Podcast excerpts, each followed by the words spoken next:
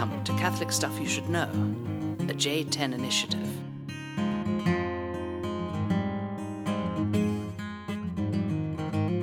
Off to the races. Welcome to Catholic Stuff You Should Know. Father Michael O'Loughlin.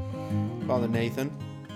Are you, why are you confused? Well, just the sound was a little different. Oh, I'm trying just talking loud. No, we're good. We're still getting our technical stuff figured out, but I think we're good. We already listened to the last podcast and it sounds fine. Yeah. So, amen. All right. Good. Welcome. Hope you can hear our voices. We know you can. We're This sure you can. was our first intermission uh, for a podcast for dinner. a first real intermission. We usually just have dinner of a smoke and Yeah. cigarettes and whiskey, but we actually went out for. Can I say it's your favorite restaurant? It's a favorite restaurant. It's like my children. I, I while, while we were eating I dinner, can't I can't compare. I can't compare my kids. while, while we were eating dinner, I thought the banter for the next one has to be Father Nathan explaining his wisdom to the world about how to eat chicken fingers at Chick Fil A. Yeah, there's there's a certain So, so what? What is the? You were educating me. I felt like a little child sitting on your lap, learning how to live by the ways of the world. but go ahead and explain it. He was sitting on my uh, my Dunlap belt. um, so Father Michael said that he's only been to Chick Fil A what twice Yeah, I think three times at this point. ever, Yeah, ever. Yeah. ever. So uh, I took him to Chick Fil A, and uh, he had gotten nuggets last time. So I decided, you know, nuggets are for little kids, little, little babies. Oh, that was recommended by a listener. So now you're now you're gonna. Okay, that's okay. That's okay. that. Yeah, if you that's all you can do. That's all you can do is this little nugget, little bird mouth.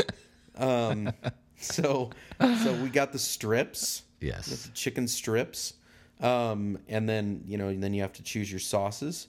So he asked, "What is the what are the hottest ones that you have?" Now they do have a Sri Raka one. I am anti Sri Raka. Why? I, I never like that flavor Okay. ever. Um, I think it smells bad. I think it tastes worse. Okay. Um, I think it's like a big bully when it comes to, um, Assaulting your taste buds. yeah, like I, I, everything. If people cook with it, it's like all I taste is Sri Raka, Oh. you know.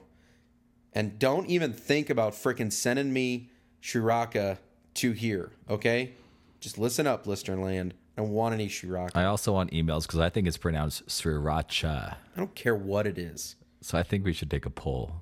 No, you can call How do you and Listerland? We we call it? mispronounce things all the time. we do. That's why I'm making a big deal about this. yeah, it's Sri Raunchy, is what it is.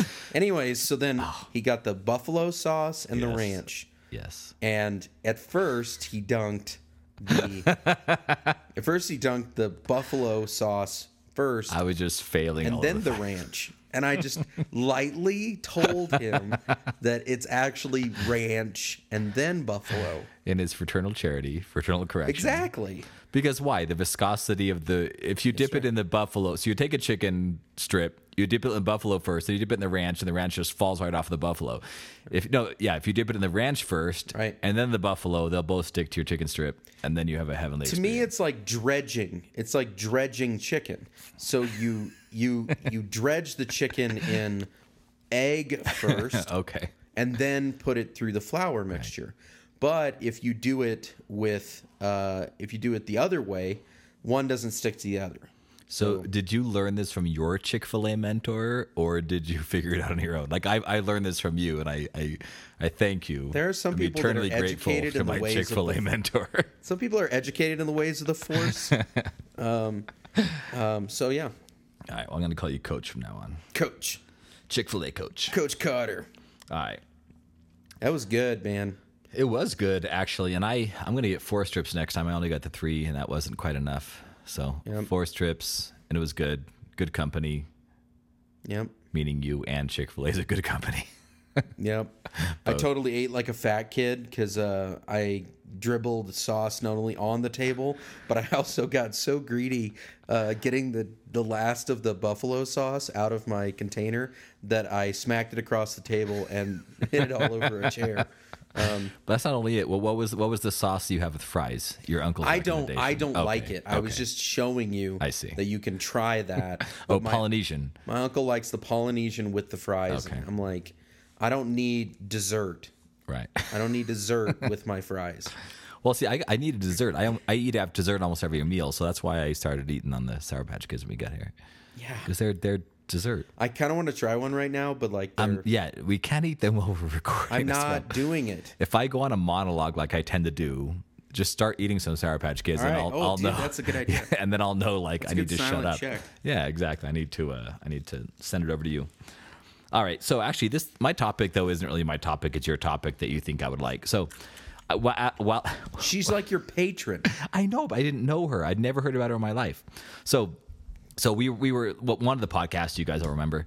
Um, I was talking about how I've had a couple experiences where I've been in the middle of the divine liturgy, up on the altar, and all of a sudden I did something horribly embarrassing, and I kind of turned around after doing something embarrassing during the preaching or during the uh, announcements at the end, and I kind of got this very explicit but non-sensory feeling that our Lord was just like, "That was hilarious." and I did it on purpose, and I'm laughing, and all the saints are laughing, and yes, we're laughing at you, not with you. And anyway, I, I have a good sense of humor when it comes to that stuff, so I, I thought it was hilarious. And then, so I mentioned that on the podcast, and you said Saint Mary Magdalene de Pazzi had kind of a relationship of bantering and kind of joking and teasing with our Lord in her prayer. So, um, I had to ask you, of course, who it was this morning. I forgot. Is that what I said?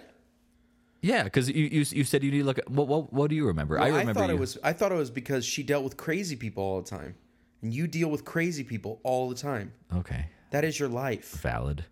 I just don't. Present company excluded, of course. No, Um, I have true, true.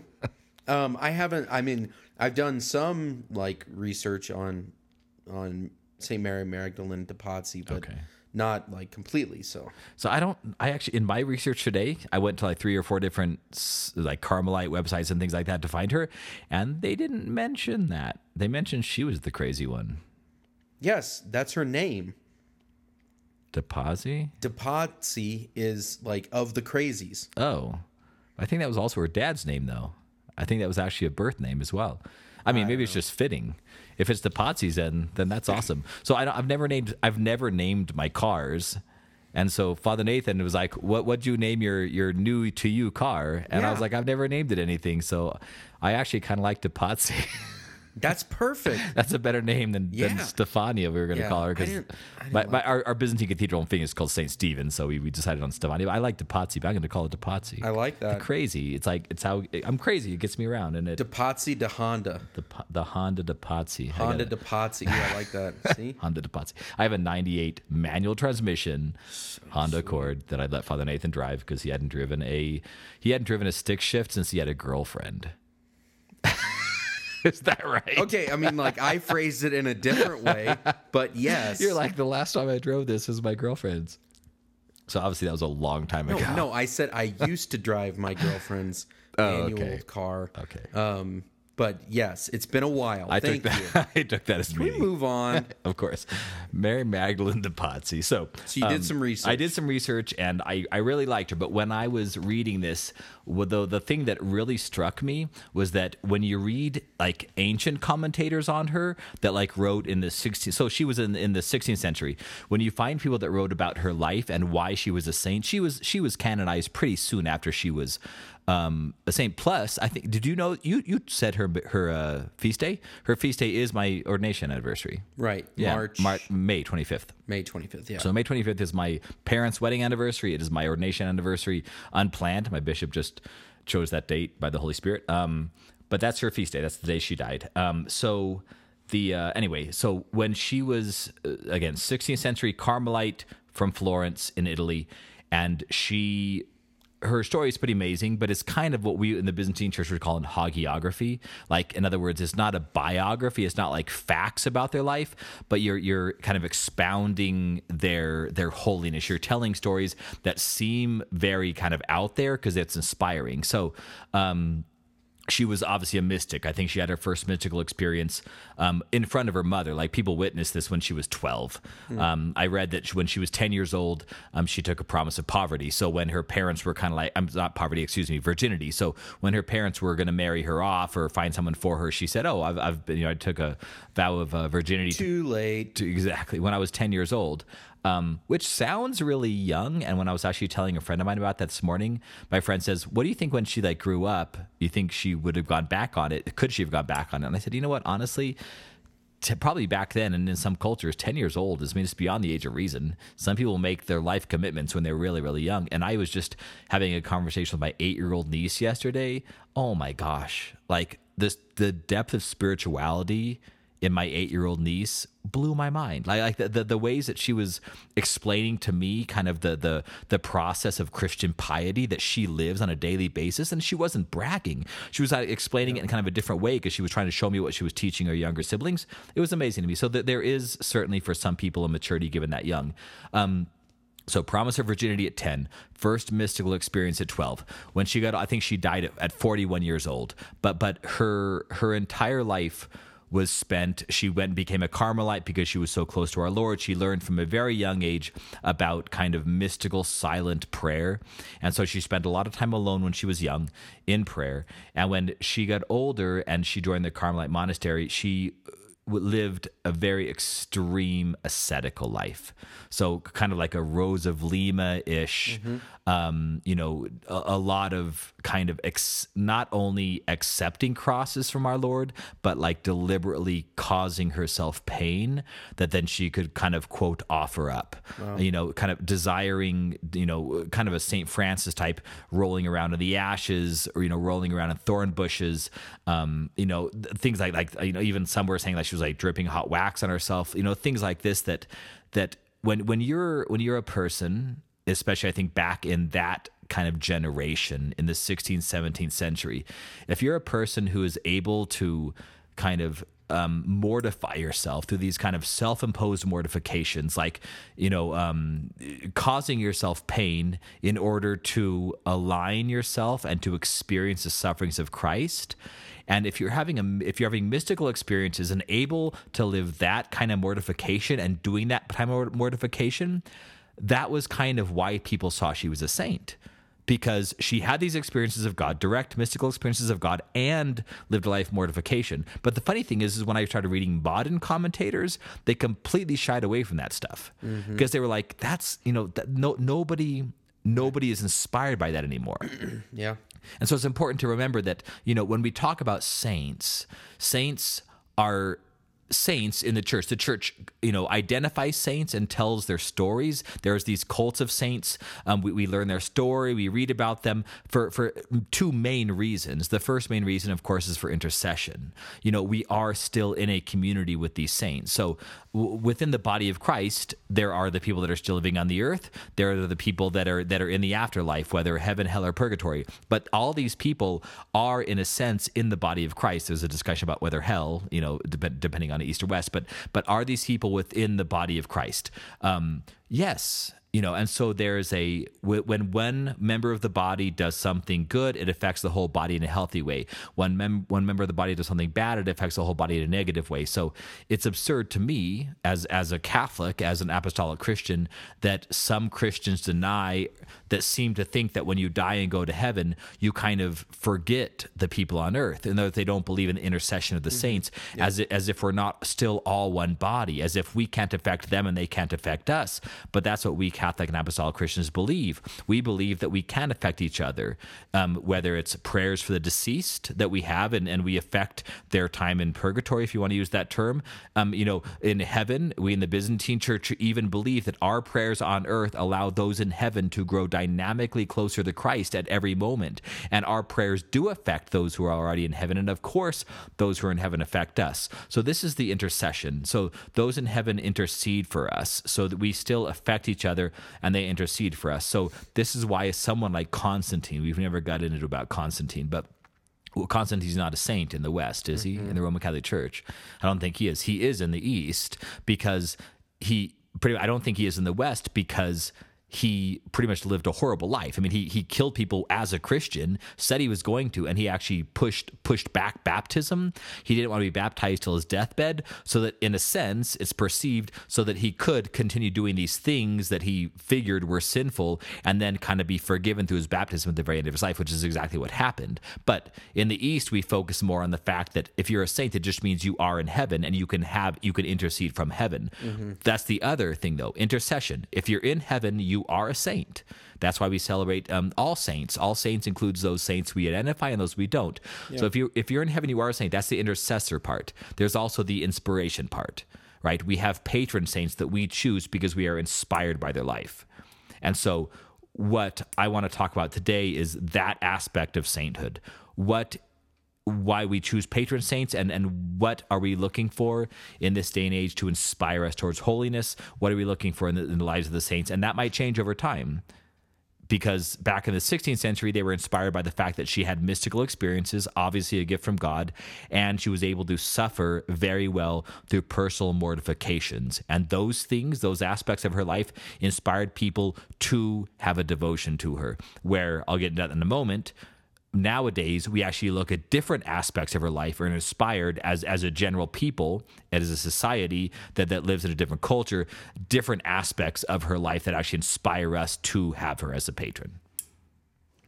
All right. I, I don't know much about st mary magdalene. All i knew you started only, this. the only thing i knew was like that she was she, she was either crazy or she appeared to be crazy or she ministered to crazies I think all three of those are correct, but she was she was cloistered. So the crazy she ministered to would have been her own Carmelite sisters. Possible. Um, but but it certainly was. I mean, there, there were things about her that made her own sisters call her crazy, things that made her call herself crazy, and things that make us, who in any generation read her story, make her seem a little bit. I'm not. I don't mean to offend anybody that word crazy either. It wasn't like a mental disorder. It was more things that are kind of out of the ordinary. So I'll get to that in a moment. Um, so for instance, those are kind of the things again, the things that that the same generation that like inspired by Rose of Lima, who would you know do these things that just cause pain to herself in order to align herself with the sufferings of Christ.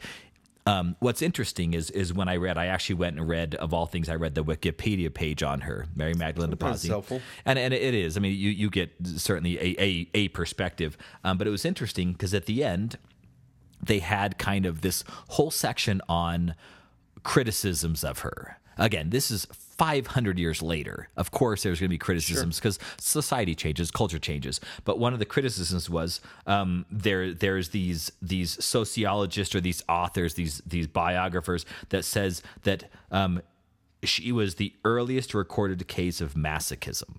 Like that's what they see. Like in this, in any sort of what what what she would have said i'm i'm causing myself physical pain in order to feel what Christ felt and to be able to then spiritually align myself and to understand Christ's sufferings mm. and to align my own sufferings with his. Now, you're living in a in a in Italy, a very Catholic country in a monastery, in a convent with a bunch of other women who are all having the same goal explicitly, it's like there's probably not that many opportunities for physical suffering. And so, you know, one way you can look at it is to say she had the she read Christ's story. He suffered physically as a human being. And so how do I then to participate in his life, how do I do that as well?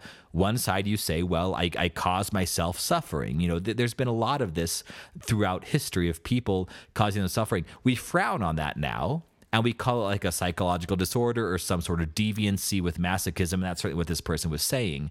Another person said, actually, um, this psychiatrist said um, that she displayed behavioral symptoms of bulimia and anorexia. You know, and it's just it's interesting. Obviously, eating disorders, what we call eating disorders mm-hmm. nowadays, mm-hmm. yeah. and you'd say now what was you know eating disorders are caused for various reasons control body image etc were those issues for her maybe. I mean, you know, who who knows? But I don't think so. If you look at someone who you know was either not eating enough you can also call that fasting. You know you can you can not eat enough for for bad reasons like an eating disorder you can do it for good reasons like fasting. So mm-hmm. i think these psychiatrists are just kind of looking for disorders in her and so they're finding these things. So this is the criticism. I also though and i guess that's my kickoff into the why i think this is good for this day and age you can see in that you know why not if you have an eating disorder anorexia or bulimia why not take her as a patroness. Sure. You know, as someone who you can say whether she actually struggled with it or whether she kind of chose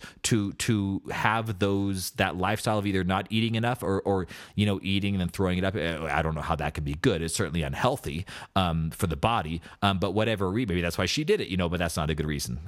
but anyway, you know, there's these whatever we can take those things if you if you do have a um, you know a tendency toward masochism, take take her as a as a example as a patroness. You know, to grow towards holiness. So what we're doing nowadays is we're looking for, I believe, in our society, if I'm going to tell my parish, if I'm going to preach on a saint and I want the people to be inspired by this saint story, there are certain things I'm going to um, bring out, certain things I'm going to focus on that I think my parishioners in Denver, Colorado, in the Western Hemisphere in 2017 are going to be are going to you know be the most attracted to and are going to get the most out of. So. Um, I hope there are a few of those qualities. I don't know if you want to encourage people to start dripping wax on themselves. Right, but that, that's exactly it. I think I think back in the 16th century or 17th century, that was something that was actually seen as a virtue, and people were saying, and I don't, I'm not saying it wasn't, you know, because in a sense, but I'm, I'm just, just the causing pain aspect of it. Now with like Fifty Shades of Grey, people are dripping wax. No, on each other. exactly right, and I, I understand that completely, and I'm, I'm aware of gonna that. have to put it like an explicit content on this. on this, on this. But that's what I'm saying. If, if you look at it with purity, I can imagine someone who who went to the convent when she was like 12 years old or something like that. You know, th- th- there's not this deviancy in her. I think she was just like she read about Christ's suffering and she said, "Hey, there's a lot of candles here." you know, it, it hurts when you drip it on your hand. So, you know, I'm, I'm going to, again, cause myself some pain as, as some sort of mortification to align my sufferings with Christ. When you look at it completely innocently, I can see how someone could do that in that context. Oh yeah, I mean, self-flagellation was a, a part of um, monasteries or convents for a long time, Right. You know, and even up into modern times. And I think that some people have steered away from that. You know, Um, right and that, now we look at it and i think we're we're looking at it through the eyes of shame and like oh we're oh the catholic church has done this for centuries and people want to criticize us for that but it's it's different. I think there is something beautiful about God becoming human being. When he became a human being, when he became a man, he therefore allowed himself to suffer. Jesus Christ actually suffered. He suffered mentally, he suffered physically, he suffered spiritually. All these ways he took on a body, and a bodies are liable to suffering. So there's something about suffering and physical suffering as being part of the life of a Christian. And so if you're reflecting upon that suffering and you don't have a daily opportunity to suffer physically, I could understand how someone, especially living in a convent or a monastery, would say that. So it's we really shouldn't criticize those things as much as we probably do. And we tend to think it's a psychological disorder or some sort of sexual deviancy. It's really not. It does not have to be that at all. But what I want to say is that as much as those things might have been in that society inspired people to take certain someone as their patron, nowadays we look at things and I want to bring out those things in her life just to say, you know, he, here are some ways that our modern mindset, as I perceive it, might be helpful as well. Here we go. All right, kicking it off. Um, so her her ecstasies in her in her mystical life, her ecstasies were, and this is where I think you brought her to my attention when she kind of had these very, she really experienced a conversation with our Lord, like in a very explicit human way. W- most Christians don't have that. I've certainly never had a mystical experience and had and some experience of ecstasy of having talking to a transcendent being like God or even one of the saints as if I was talking to another human being. You know, I've never had that experience. Not even in New Mexico. what? I don't know. Like, You mean like growing up? yeah, Is that just assumed that you have those when you're a kid? just- I don't know. Like, it seems like you know, peyote or something like that. right. Okay. uh, In, in, in a spiritual way, you, He you, you had a have these. conversation with Roger Rabbit. Not oh, Jesus. I, I had to tell that story sometime. Actually, I, I did have an experience I'm not going to tell right now because it's, it's What? No, I had an experience when I was really overtired. Okay, really quickly, I was overtired. I was pulling an all nighter. I was at seminary, and I walked out of the out of my room to get some sort of break from writing my paper, and I was just exhausted, exhausted. And I walked out onto the lawn of our Byzantine seminary in Pittsburgh, and at one in the morning, pitch black, I see this perfectly white rabbit running across the lawn. Now I'm exhausted. Yes. White rabbit running across the lawn. Like with my physical eyes, I see this. And so I walk over, I pick it up. I had just bought my drum set at that time, so I had this massive box that my drum set came in. I put the rabbit in the box. I get some lettuce from this from the seminary chapel, and I go back to writing my paper with this rabbit in my dorm room. And so I go down to Matins after pulling an all nighter to go to a morning prayer. And in the middle of Matins, I'm praying, and I'm like literally seeing the icon of the Mother of God, like kind of come at me, pass through me, and then go back again. Just sheer exhaustion. I'm literally hallucinating because of sheer exhaustion. So in the middle of Matins, I go, Did I really see a little white rabbit running across uh-huh. the lawn last night? And I had no idea. Like in my exhaustion, I had no idea if I actually saw it. So I went up to my room. And there was a white rabbit in a box. So it was real, but like in my exhaustion, I didn't know it ended up being some neighbor's rabbit got out. But anyway, so I had this like Alice in Wonderland little white rabbit running down the thing. Now I'm completely Oh, lost. Lachlan DePotts. Yeah. of the crazies. I like that. Okay. Um, so um Conversations. in so she had these ecstasies, but she her reaction to them I think what's good for us to hear nowadays. One of her reactions was uh, an insecurity. Like, am I weak in faith? And that's why I'm having these very real experiences. Like, that's kind of my thought too. Like, in in, my lack of humility, my false humility, I say, do, if if Mary or Jesus appeared to me, one of the saints appeared to me, is it like saying you can't have faith without this? Like faith is is is knowing with a deeper sense, a sense of faith, not needing your five senses to experience a sign. Like we don't need a sign to prove our faith. So I'm not I'm not judging anybody that has had those experiences, but I would say I don't ever want to have one because I would actually feel insecure about that. I think I have faith and I thank God for receiving faith from him without having to experience anything of God with the five senses. I like only perceiving him with the deeper senses and I thank God that he's given me those deeper senses because it obviously doesn't come from me. But that's what Mary Magdalene de Pazzi said. She said I'm weak. That's why I'm having these. And when one of the other sisters said, Well, why aren't I having those as some sort of like, you're holier than me? She says, No, that's the exact opposite. You're holy enough. You've received gift from God to not need these signs, these mystical ecstasies and experiences. So I think it's things like that. And I guess what I'm getting to is in, in our day and age, we are mostly um, inspired by saints being like us. I think back 500 years ago, they were mostly inspired by the saints not being like us. Mm, Nowadays, we're, we, we're more inspired by them being like us. So if I know there's a saint who is in heaven and interceding for me, and they and I'm like, they were just like me, that's inspiring. Back then, it was like St. Nicholas in the Byzantine church. We say that St. Nicholas fasted from his mother's milk on Wednesdays and Fridays as an infant, right?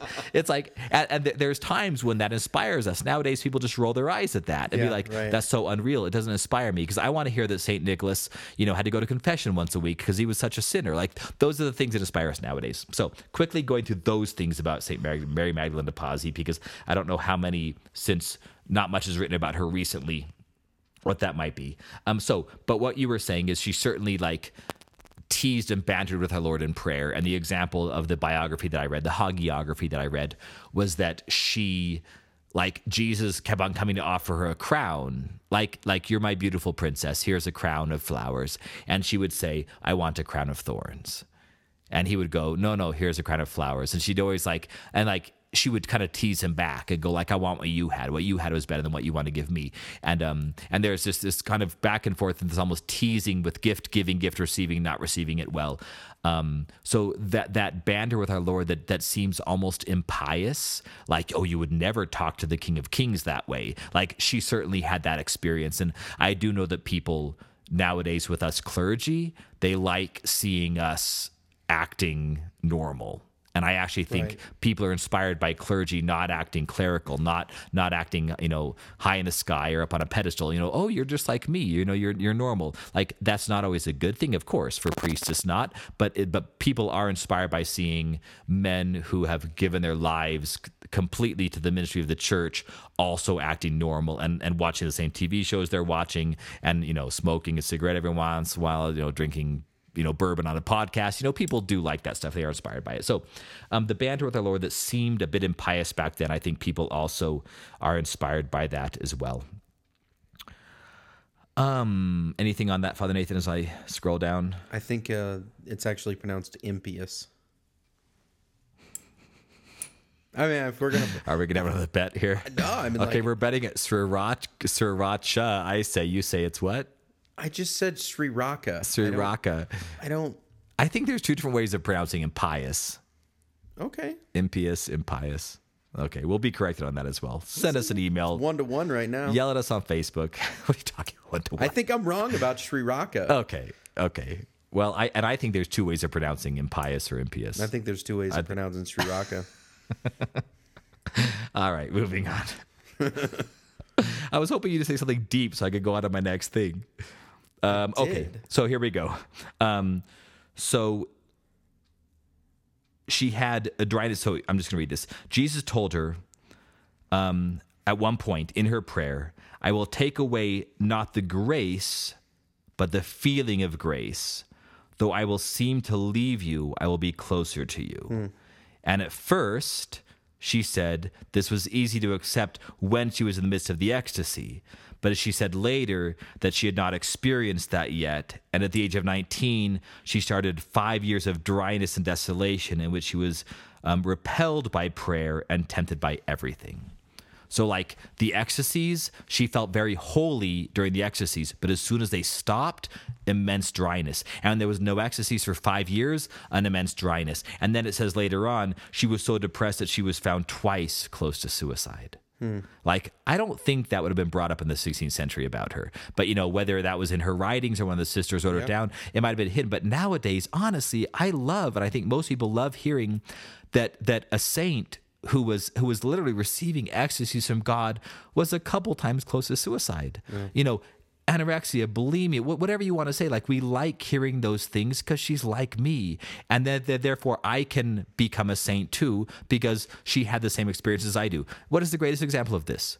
Jesus Christ, right? God became someone who was one who suffered. God became someone who suffered like me. And and as what does Chesterton say? I think the quote's brilliant. When when Jesus says, "My God, my God, why have you forsaken me?" He says, mm-hmm. "For a bit of time, God was an atheist." You know, it's it's like that that that experience of of God believed there was no God. You know, there, there's something so human about that, and that draws us in. So, hearing that Mary Magdalene de Pazzi went through this dryness, this desolation, when God wasn't showing her signs for the ecstasy, she was also found immensely dry. Went through uh, five years of incredible dryness, similar to uh, Saint Teresa of Calcutta, Mother Teresa, etc., who also, of course, as I hope we all know, went through an immense period through the entire rest of her life of dryness, and that inspires us, I think, in this day and age, as I said before. what I would say about your first point is that um, not to get into too long of a discussion because we are nearing our time limit. The one hour seal has already been broken. it will not be broken again by me until the Jubilee. Um, I think that part of that has to do with the way in which we experience liturgy nowadays. Um, in that, used to be that there was a time in which holiness uh, was an otherness. And Right. so Yep. God was Very good point. sacred and beyond. Yep. And my approaching him was actually entering into something different Yep. uh, than I'm normally accustomed to, which is part of the attraction to the Byzantine liturgy, is that you most certainly have preserved that. Mm-hmm. Um, and then, so then when we look at holiness, it's actually these people were so different. They they lived beyond what I was capable of. Yeah. So they somehow entered behind the veil and are experiencing something. Nowadays, it's like, no, I want them to be same as me. Right. I want to see the fact that the priest goes to Chick Fil A and and he drinks bourbon and and you know he watches my TV shows or Has whatever. a mullet. Instead, I- but yes, yes, um, but like I think it's become so kind of you're just like me that it's like yes, but that's not good, Right. You know, like and and if I'm just like you and you're just like me, not that I'm trying to create again like a clerical culture, but it's like if I can't actually direct people beyond, Right. um, and saints aren't actually directing us beyond, then we've just relegated them to kind of the Hall of Fame. Yeah. And it's like And there's something beautiful about- really a Hall of Fame. And there's something beautiful about testimony, like Augustine's Confessions. You know, like, like, like saying that there was a time when I suffered with all these things, but I want to give you hope by saying I've actually climbed out of it. Like the temptations do change, but get easier when we rely on Christ more. You know, so that, that you're right. Um, that there, Well, I think, I, but I think that's true. I think the way in which we a- approach liturgy now I and, agree, and holiness 100%. is like, oh yeah, I just I just went to confession. It's like, um, did you, did you just get forgiven of your sins? Like, Right. because that that's really crazy to think Right. about that. Yeah, and you- you're right. I, I think that's liturgical theology has absolutely become something. I, I want the liturgy to have the music and the pace and the the kind of uh, dialogue that I have in my daily life. We've lost that sense of desiring mysticism, desiring for the other. So.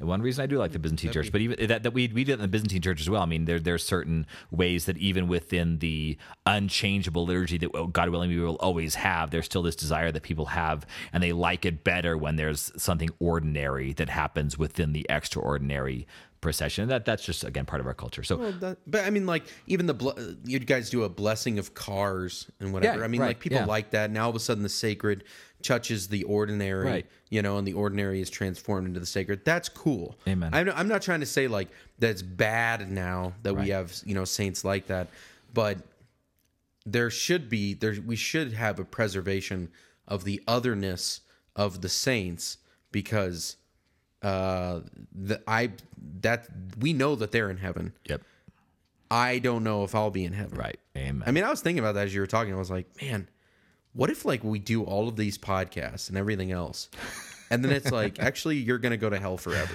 yeah, I'm like, man, I should have lived a different life. yeah, But then I don't like thinking about that because like God wouldn't do that, right. you know. Maybe he would. Yeah. Well, I, I- think I mean, and again, I I know we always do need to, you know, approach heaven and and our own salvation that Christ gives us with a certain urgency and fear. Of course, we do. But I also think there's something about community. I don't want to get too much in this either, but there there is a certain sincerity that like I see in the rest of my companion brothers, and I'm like, I think I would have some tension. I think all of you guys are, you know, doing the right thing, and that that you you you desire holiness. You urgently urgently want to grow in union with Christ. And when you see that in others, and I think Christ with would within the community that we have or within the community that everybody's offered, like you can kind of say, I might be completely deceiving myself about my process and pilgrimage towards holiness, but I imagine that that that the devil has does, doesn't have as much power over the way someone else perceives me as he does over the way I perceive myself. If I'm convincing myself that I am actually moving towards holiness when I'm not, so. Anyway, side topic, community. We all need community. All right, real quick, three more things that that kind of touch on the, our modern need for inspiration, and then I'll be done.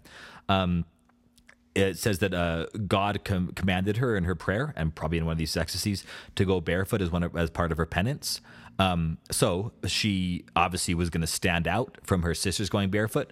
Um, so she just cut the soles off of her shoes so that she wouldn't look like she's barefoot, but she was. Yeah. I think that's what we don't in our society we we want humility, but we don't like kind of this humble bragging that you see people do. We don't want to even um, risk looking like we're arrogant. You know, there's something that's why I have, you know, that's why my um my uh, avatar on Facebook is Clark Kent ripping his ripping his shirt open to reveal a Charlie Brown shirt instead of a Superman shirt. Because it's like there's a certain arrogance of Superman being so strong, but if he rips off his his normal human clothes and reveals Charlie Brown as of course is this humble fictional character rather than Superman this very powerful fictional character. There's something that probably shows my insecurity and my uh, false humility. But anyway I thought that was beautiful. I was inspired by that certainly. Yeah. by by following God's law to to add that extra aspect of penance but to do it in a completely completely hidden way it also happened that one of her sisters criticized her for acting so different um, because of the things she perceived, these ecstasies, etc. Um, probably because she acted crazy, like you said earlier, like you wanted me to read about her for. Um, at this point, St. Mary Magdalene de Pazzi thanked her and said, May God reward you. You have never spoken truer words. Like that's the pious thing to say in humility. When you criticize me, you're right. And I'm saying you're right.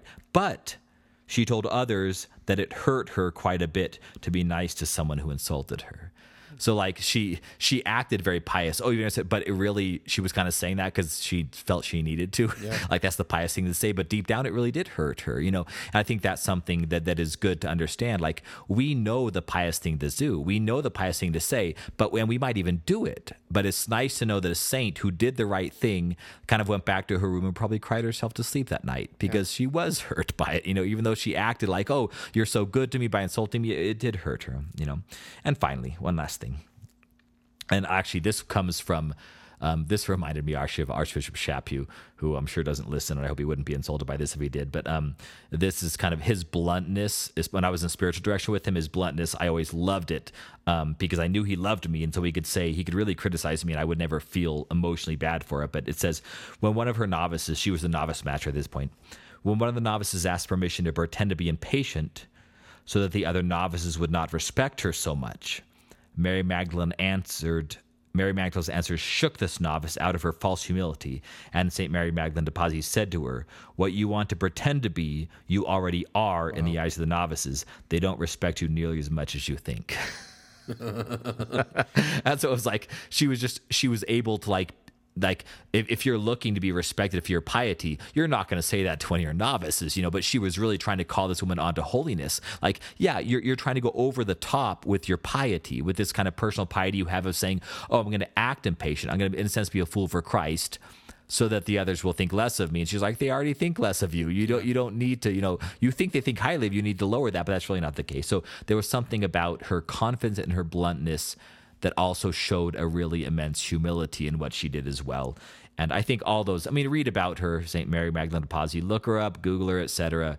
Um, I think that there's, she's a good example of a saint that, that is kind of um, transcends generational aspects of looking to saints, not only for intercession, which is always the case, but also for inspiration. Google her. Google her. Google the girl. All right. Now I'm done. Anything else on that, Father Nathan? Google her. no, no, I think that's great. I'm, right. I'm glad she she's hopefully somebody that you have found inspiration from, and we will find I inspiration did. from. So And I'm you found a name for your car, I did. I like that better. Honda Depazzi. Hana Depazzi. Depazzi, sorry. Uh oh. Another pronunciation. Isn't it P A Z I? P A Z Z I. Oh, that's in Italian. That's Pazzi, isn't it? My bad. Okay. I will surrender that one. wow. Okay. The it Byzantine to- surrendering to the Roman. you you Roman know that one better. Yes. Depazzi. Excuse me. with the with the foot on the neck. All right. All right, here we go, folks. Christmas comes a little late, but uh, late. Jesus is born! Exclamation point! Yay. Glorify him. Yay! Is that what you say? I didn't say Glorify him Jesus is born. Yay. in the Jordan. Mary, had a whatever it's called a water birth. Okay, so uh, dear fathers, in the past three months, three months, I have listened to six years worth of podcasts. Perhaps not advisable, but I did it. You guys have accompanied me to and from work. Uh, uh, worked with me as I completed morning chores and relaxed with me in the evenings. I have laughed out loud, spoken to my radio, and cried twice. I have been moved with joy and felt the presence of the Holy Spirit. Father John, you always say that the podcast is a mess or the topics aren't covered well, but trust me, the Holy Spirit is working through you. Maybe Father not the John. rest. Yeah, exactly. I have learned so much about the faith and church from you guys, and you have awoken in me a greater thirst for God and a new passion for my faith. My friends and family are becoming acquainted with the podcast as well because I can't help but talk about it, and you guys know that I keep you in my daily prayers. And it's from Tiffany Metzger from Somerset, Ohio. Thank you, And she sent us a box full of wrapped goodies, and we are just now unwrapping them. Yeah. I don't even know idea what mine is. This one have my. Oh, this one does have my name on it. It has What if- your name on it. What if it's the other Father Michael? We have two Father Michaels. Oh shoot! I didn't even think about Well, that. Well, I'll open it and see. Let's see who it applies to. But uh, yeah, I'm See it. Typically, people do say I'm Father Michael and he's Father Mike. So okay, I'm opening it right now. He's actually opening it. On air opening. Black socks. I think that is me. That is you. Because there was one that one podcast I looked at my socks and I had holes in it. Thank you. Yes, Tiffany. and you just said you had to do laundry, so did. He's wearing two different I don't. two different socks today. Oh, we got our, we're, our, our, our dirty laundry, literally. Yeah, I'm wearing two completely different socks because I ran completely out of socks and I have my pile of ones that don't match and I'm wearing two of those. That's and right. so I have now in my hand four brand new clean socks that I'm probably going to change Sweet. into right now. Thank you, Tiffany. Great present for me. All right, this one doesn't have a name on opening it, his. so I don't know who it is. Up, nice. Is it food? Yes, but it's not Sour Patch Kids. It's chocolate. Oh, nice. All right. She also sent in cashews and a nice Christmas ornament. Um, so uh, thank you so much. Well, throw me one of those chocolates. And I have one more shout out, too. Also, if I may, I'd like to request this is from uh, Tiffany. Uh, shout out to my very dear friend Catherine Labish, has been a wonderful blessing and a joy to work with, who helps me remind me daily to offer it up. So to Offer Catherine it up. All right, uh, final shout out from Julia Fears. We got gifts. Dear Catholic Stuff, you should know, fathers, thank you so much for your ministry through the podcast. My family and I have grown closer to our faith because of your knowledge and passion. I'm sure it goes without saying that you really are changing hearts through your work. Please enjoy these cigars and coffee. Whoa. Thank you again for all that you do. P.S. Could I give my sister Sarah and her boyfriend Craig a shout out? They are two of my favorite people in the whole wide world, and I'm hoping this will suffice for a belated anniversary gift. Julia Fears and the coffee. The coffee and the cigars are called Regina Coffee and Regina Cigars. And they are, um, if you go to reginacigars.com, I'm guessing you can buy the coffee there too, but all uh, 10% of proceeds. It's at the bottom. A Goes- portion of the proceeds go to help persecuted, displaced Christians around the world. So um, it's real coffee called Regina Coffee and real cigars called Regina Cigars. And it has a picture of the Mother of God on them. So and one of them Sounds is good. just tobacco wrapped coffee. yeah. Here, chocolate. Chocolate. Oh. Sorry, that was a bad throw. Bad, bad catch too. And I think it went under the couch. I'll get it. The mice will get it. I'll get My it. Pet mice. Okay, Settle give me another down. one. I'm not going to chew this on air. I promise. Just All right. in the way. All I right. actually, I don't think I have another one. Oh, I thought I did. Another what? Oh, shout out. Shout out. Oh. I think we're good. We're good. Let's do Father Mike and Father John, who are. Uh, Father Mike is the teacher, the professor, who is giving the finals. Oh, Father John is the student who is still taking finals. but different schools. So Different schools, different strokes for different folks. Right. Um, but Pray hopefully by then, uh, these guys have um, uh, have gotten a little more stable and is um, yeah. That's right. All right, folks, Catholic Stuff Podcast at gmail.com. Like us on Facebook. Give us a uh, good rating on iTunes. Thank you all for helps. listening. I hope you all had a wonderful Christmas, and we'll see you next time. Amen. Love you. Bye. Ciao, ciao.